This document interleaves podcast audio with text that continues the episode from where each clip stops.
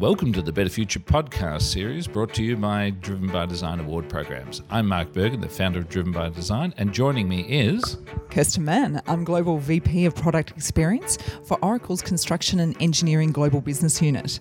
This podcast series is a special series where we focus on design in the boardroom. It's a series of infield recordings and live panels with design giants from around the world, and we discuss how boards are leveraging design to accelerate economic outcomes. In other words, how is design being managed up, down, and across the organisation. In this episode, Mark and Carsten discuss how boards who are leveraging design and digital services are helping to evolve health, both in clinical operations and the patient experience. It's a conversation about new experiences, new modes of operating, and new opportunities. Yeah, my name is Carsten Wierwille. I run uh, ustwo Studios. So, Carsten, you've been here not that long and you've been around the design industry in a range of other other senior roles, and you've got a really good exposure on how different consultancies, different practices work. What would you say is the unique thing that ustwo have got? Yeah, I think if if I go back to sort of what we believe in, what we stand for, ustwo is an is an interesting company because it was started by two designers that were childhood friends in the UK. Um, and they refer to themselves and have been referring to themselves since they were teenagers as Mills and Sinx. And you know, they did I think what a lot of designers do, which is they thought about starting their own company. They started their own company when they were straight out of out of out of school, really in their early 20s. And their goal was to create a fampany, so a company that's a family, but also a company. I love it. I've never heard of a fampany. Yeah, yeah. And so I think a lot of what we do comes from that notion that uh, a place of work can also be a place of care, right? So we want to bring the best of family and the best of company together. Now, this is, it gets tricky there because we all have very different notions of what a family should be, and we have different experiences, of course, personal experience with our own family. But I think a lot of what we try to do is bring that kind of deep care of, of our personal relationships or friendships to work, to the workplace, and, and also to show up as our true selves, as, as we say now at work, right? So I think that, that shows up in the, in the focus and the care that we bring to our work and our craft, but also in the way we treat our clients and each other. And uh, what I find stunning and interesting is how many of our clients, I sometimes joke that you come for the UX, you stay for the ways of working. That a lot of our clients initially hire us for something very tangible. And then it turns into much more of a consultative engagement where they say, Can you teach us to do what you're doing so well? And that the ways of working ultimately becomes why clients stay with us. And therefore, that, that brings me to the reputation of, of design expertise is a is an artifact reputation. The idea about solving problems hasn't been as well socialized and it hasn't been explained to, to a lot of people because when they see some design done, it's generally that we celebrate it in the form of an artifact. And I know in the awards, it's very interesting of getting the judges to not just go look at at the projects as artifacts, but what are they solving? What are, what are the challenges here? Where's the transformation that's taken place? So it's interesting to hear that that's where you're finding that there's that the value grows. People are coming in for something tangible and artifact, and yet then realize you've got a lot more potency and capability to help them beyond that. Yeah, I mean, I think it depends where you are in the world. I think in a lot of in a lot of parts of the world, design is still associated with styling and with a sense of beauty and delight. And it's also not entirely wrong. Now we want to point to something and say, I, I made this, and it's not just functional, but it also has, you know, values beyond its its utility. Yeah, but there's a there's a funny thing about to get to the delight, something has to be graceful, and just being pretty doesn't necessarily mean it's graceful. So something can still be crap to use, but be gorgeous to go look at. The design discussion, of course, in the context of something like design thinking, has become much more process oriented. And, and as a, I think overall it's a good thing because it increased the familiarity with design. And I think the, the notion that design can be a, a, tool for problem solving or simply a, a, way of being, a way of thinking and developing empathy for, for users, for customers. I think, I think all of that's good. It's a good thing. It's a good thing in a corporate conversation. It's a good thing in a, um, in a not-for-profit situation as well. I think where it gets tricky is where it gets kind of dumbed down and trivialized, right? I mean, no one would hire someone uh, as their general counsel who had taken a class in legal thinking. it's, it's, absurd, right? I mean, you don't learn a craft, you don't learn a profession uh, in, in a two week class or from from uh, you know doing something for a few weeks. So it's a it's a skill just like any other and should be treated seriously. And that brings in that area of masterful practice rather than just a cursory exposure. Now, I've, I've got a pretty good idea what an actuary does, and I understand they take numbers and they work out risk. But after a two week course in actuarial thinking, I don't think I'd actually be very good at it. Yes, yes. But I might know why I should deploy an actuary and I might know some of the precepts and concepts there. But if the actuary started to ask me to do actuarial thinking, it's probably a waste of time. Yeah. So one of the one of the things that uh, came up in uh, when we did one of the live recordings of, of Design the Boardroom in Hong Kong, uh, and a guy from IBM asked asked the question. He's like, "What can we do that creates the magic?" You know, and he and I think what he was after was that there was some prescriptive thing that they should be putting in every project. A little bit like as a, as a technologist would think is it's got to include this, and then it will be contemporary and we've seen that come through in various frameworks. We've seen it in various, you know, CSS three came through, HTML five. So, so it's coming very much from a spec perspective. And so I, I pulled him up and I said, I think maybe we need to get reference from the, the health industry. Public health has one thing that actually changed the history of mankind saved more lives than anything else and changed the way that, that health works around the world and that's sanitation, washing your hands. Washing your hands stopped more people from dying than any advanced cancer research, any uh, you know um, CRISPR, DNA, and and I wonder if design professionals that had been so heavily convinced that they had to go and tell people what design is, which is where the IDEO design thinking part come came from. Whereas probably what they need to do is just convince people, putting the customer first and serving them rather than trying to subvert them, might have actually been the shift that needed to take place. And and in another set of the conversations, we came up with this just little catchphrase of the cost to convince is now more than the cost to serve. And that's why I think we're seeing people saying, can you just do what the customer needs? Microsoft saying that their marketing budget is now two thirds of what it was before, uh, reduced by two thirds because they're making products that people want, and they're still getting the, the sales and the and the transactions there. So that idea that uh, your customers need to become designers is probably that's not a particularly useful tool. The idea that you can actually be great partners with them to help them to accelerate what they're doing put put some of that into their into their business, but they still need the masterful guidance that comes from people who know how to do it in a deft manner, which is where you you guys come into the frame. Yeah, I mean, I I I don't know if I would use the word magic, but I think that desire to make a a situation, a context, uh, a behavior, like the, the washing washing hands, sanitizing is a behavioral change, right? Just to make that more than just incrementally better, make it dramatically different. I think that's what's expressed there. And I think often it's tied to a story because we're you know, as as human beings, hardwired to sort of a story where you look at somebody, you realize the situation, you see, oh, this obviously frees them up or improve their their condition, right? I think ultimately, uh, if we can see that something is dramatically better, or that the human condition in the context is improved dramatically, that will feel like magic. I mean, I give you an example. We did some work in the UK for. Uh, a large children's hospital called Alder Hey. They're kind of top of their class in terms of medicine. And uh, what we tried to do was just help a little bit with making the children feel a little less anxious. So in the hospital, they're using stickers that are basically characters that are sort of in part, it's an information design solution to kind of denote where you are. I'm in the waiting room pre surgery, but it's also a way to um, make the whole clinical situation a little less scary. And what we created is essentially a, a digital experience that, that brings these stickers to life. It's in, quite literally, it's an augmented reality thing. So the kids have little tablets and they can hold them onto the onto the characters, onto the stickers, and then the stickers spring to life.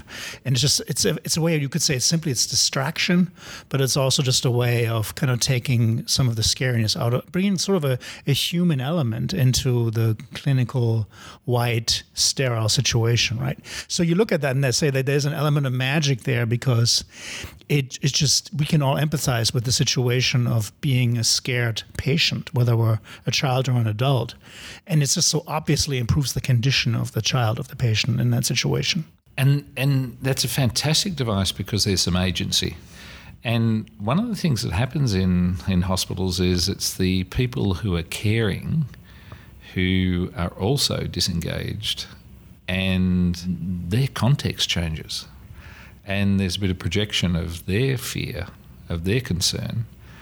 Generally, if you're the sick person, you surrender. It's like, yep, I know you're here, you're going to make me better.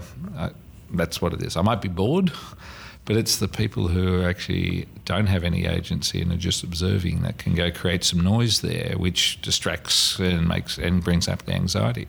So the idea that the child is being occupied and that there's a, an alternate activity that they can focus on is going to actually lower everybody's stress levels. That anxiety moment's going to disappear. Yeah, also to introduce digital technology in a way where it actually helps the caregivers, right? Because often what we see now is that the, the doctor or the nurse are using digital, are forced to use digital technologies just simply for bureaucratic reasons. You know, you're sitting with them in a room and they're staring at their tablet, they're entering information, it's all for insurance and liability purposes. They're not actually looking at you. They may not even be listening to you because they have no time right? So the time and bureaucratic pressure uh, are are paramount, and, and digital in, in, a way just becomes a way of of storing data about you rather than than empowering, in this case, the clinician to do their job faster and to pay more attention to the human being. And and there's also there's an interesting spectrum of patients as well. There's the people who are very relaxed, not anxious, they're fine but the moment somebody gets into that environment where the anxiety is coming up, if you can't work out how to arrest it, it's going to run away very quickly. That's you know that's part of our the way that our fear works. Yeah, and exactly. And and so you know, getting the engagement, which is that you're able to go do something while the clinician's busy doing what they're doing, is useful. Having the similar interfaces that you're working with, you're on a digital device. They are. There's some uh, there's some unity that's taking place there. So then that project's been rolled out. It's been in the market how long? A couple of months? A year? Yeah, a couple of years probably. A couple of years. Okay. Yeah. So then, has it been given a an upgrade? You know, have there been insights that have come in it so that there was the initial delivery and then there was an opportunity to get more? Yeah, I mean, I, I think there are. It's always a little tricky with these stories, especially in the medical context, because uh, there, there are limits to kind of sharing the results. But I think we've been, and, and, our clients have been quite happy with the results in terms of the, the reaction that we see from patients and how it sort of changes uh, the interaction in in uh, in the hospital. I think in general, I think this idea of bringing consumer technologies let's say, mobile devices into the medical situation is something that we're really interested in. And a lot of that, our work is at that intersection of consumer technology and, and clinicians. So, you know, t- for example, uh, can we actually help consumers to sleep better? Or we've done a, a bunch of work around mindfulness and uh, sort of can we actually make consumers and, and people like you and I, uh, patients, more knowledgeable about that condition and have them play a larger role? Uh, so this whole area of sort of digital health or even digital therapeutics that's essentially about behavior change, right? Whether that's smoking cessation or depression, anxiety, even even Alzheimer's disease. I think that those are all areas where, where digital technology can play a huge role, and frankly, where design can play a huge role. One of the things that happens to people in, in health scenarios is that agency, they lose that. They also lose dignity. I've seen a range of projects that have leveraged digital technologies to help restore dignity of the patient. And that's an interesting aspect that we. I was talking with uh, with some colleagues a couple of months ago, and we were looking at how the health industry's changed. And health used to be about science, a practitioner, and funding. They were the three things, and that made up the health system. Now you've got that old old fashioned system is really a workhorse, communications and experience, and that's the new health system. And so you're doing things there which is helping with the communications and helping with the experience. You're not involved with the science and that practitioner expertise, which well, takes them eight or ten years to become trained in that. But you're definitely helping in how do you actually get the experience of health to improve and the communication of health to improve. And that's modern health and obviously areas that that the hospital networks, the the board are going to have to make sure that they're dealing with.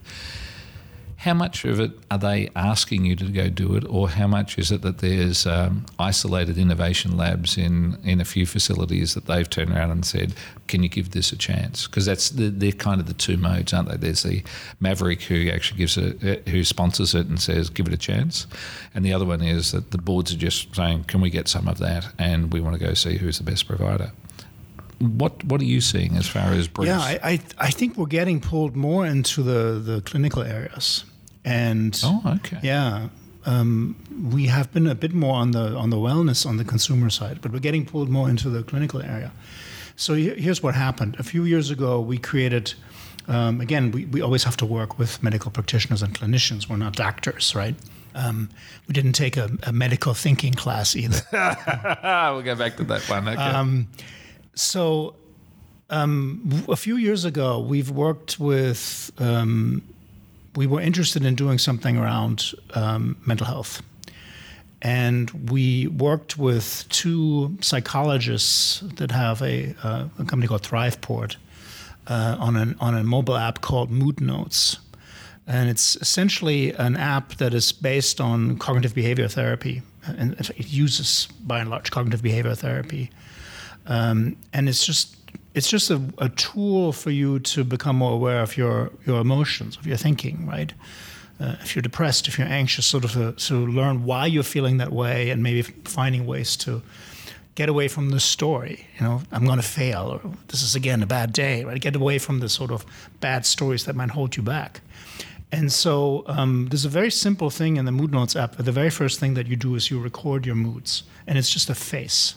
So you simply draw the smiley up or down and just a very kind of playful way to get you into the the CBT flow, that cognitive behavior therapy, uh, therapy dialogue, that normally would be kind of complicated. And you have to fill out forms, and there's a huge barrier towards therapy.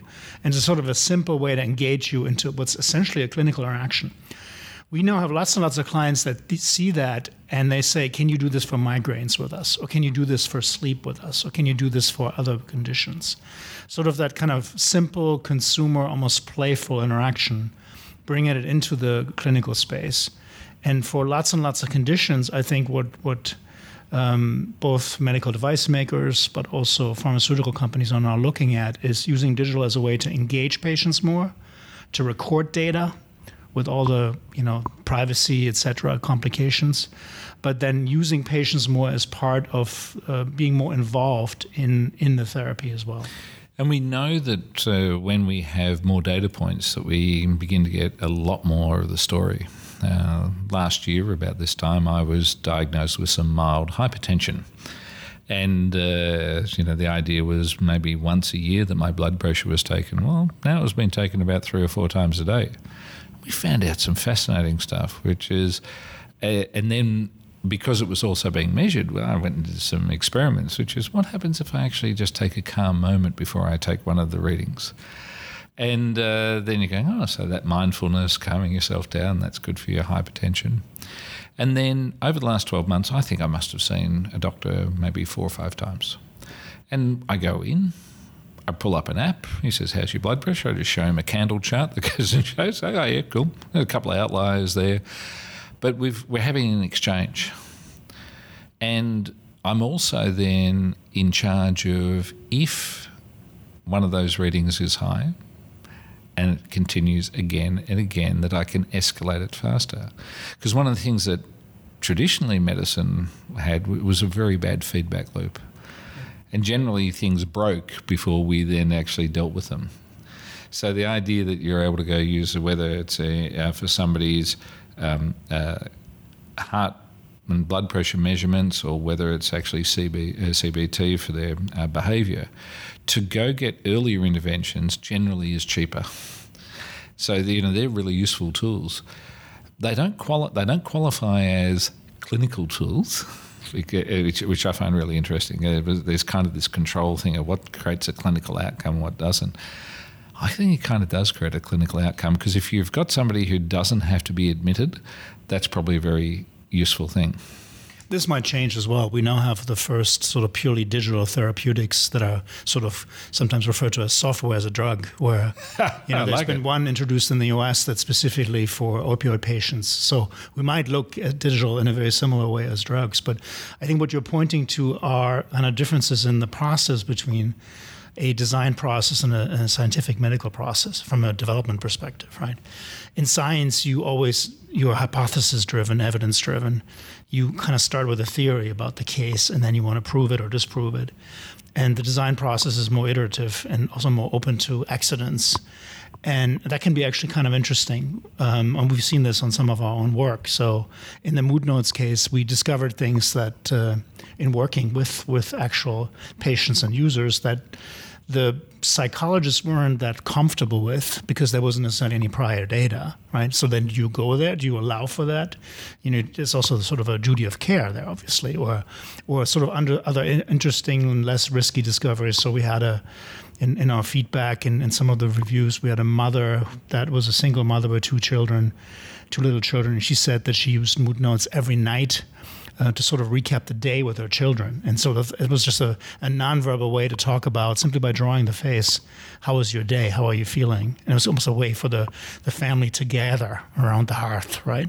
So there these those are the kinds of things that are a little harder for someone to discover in a clinical practice, where it's all about data towards developing a drug, whereas designers we can be much more open to these serendipitous discoveries. I'm, a, I'm an avid sailor and I love the America's Cup a couple of years ago, Data got involved with the America's Cup when Oracle eh, were in there. And they changed the understanding of how wind works on a, on a sailing course.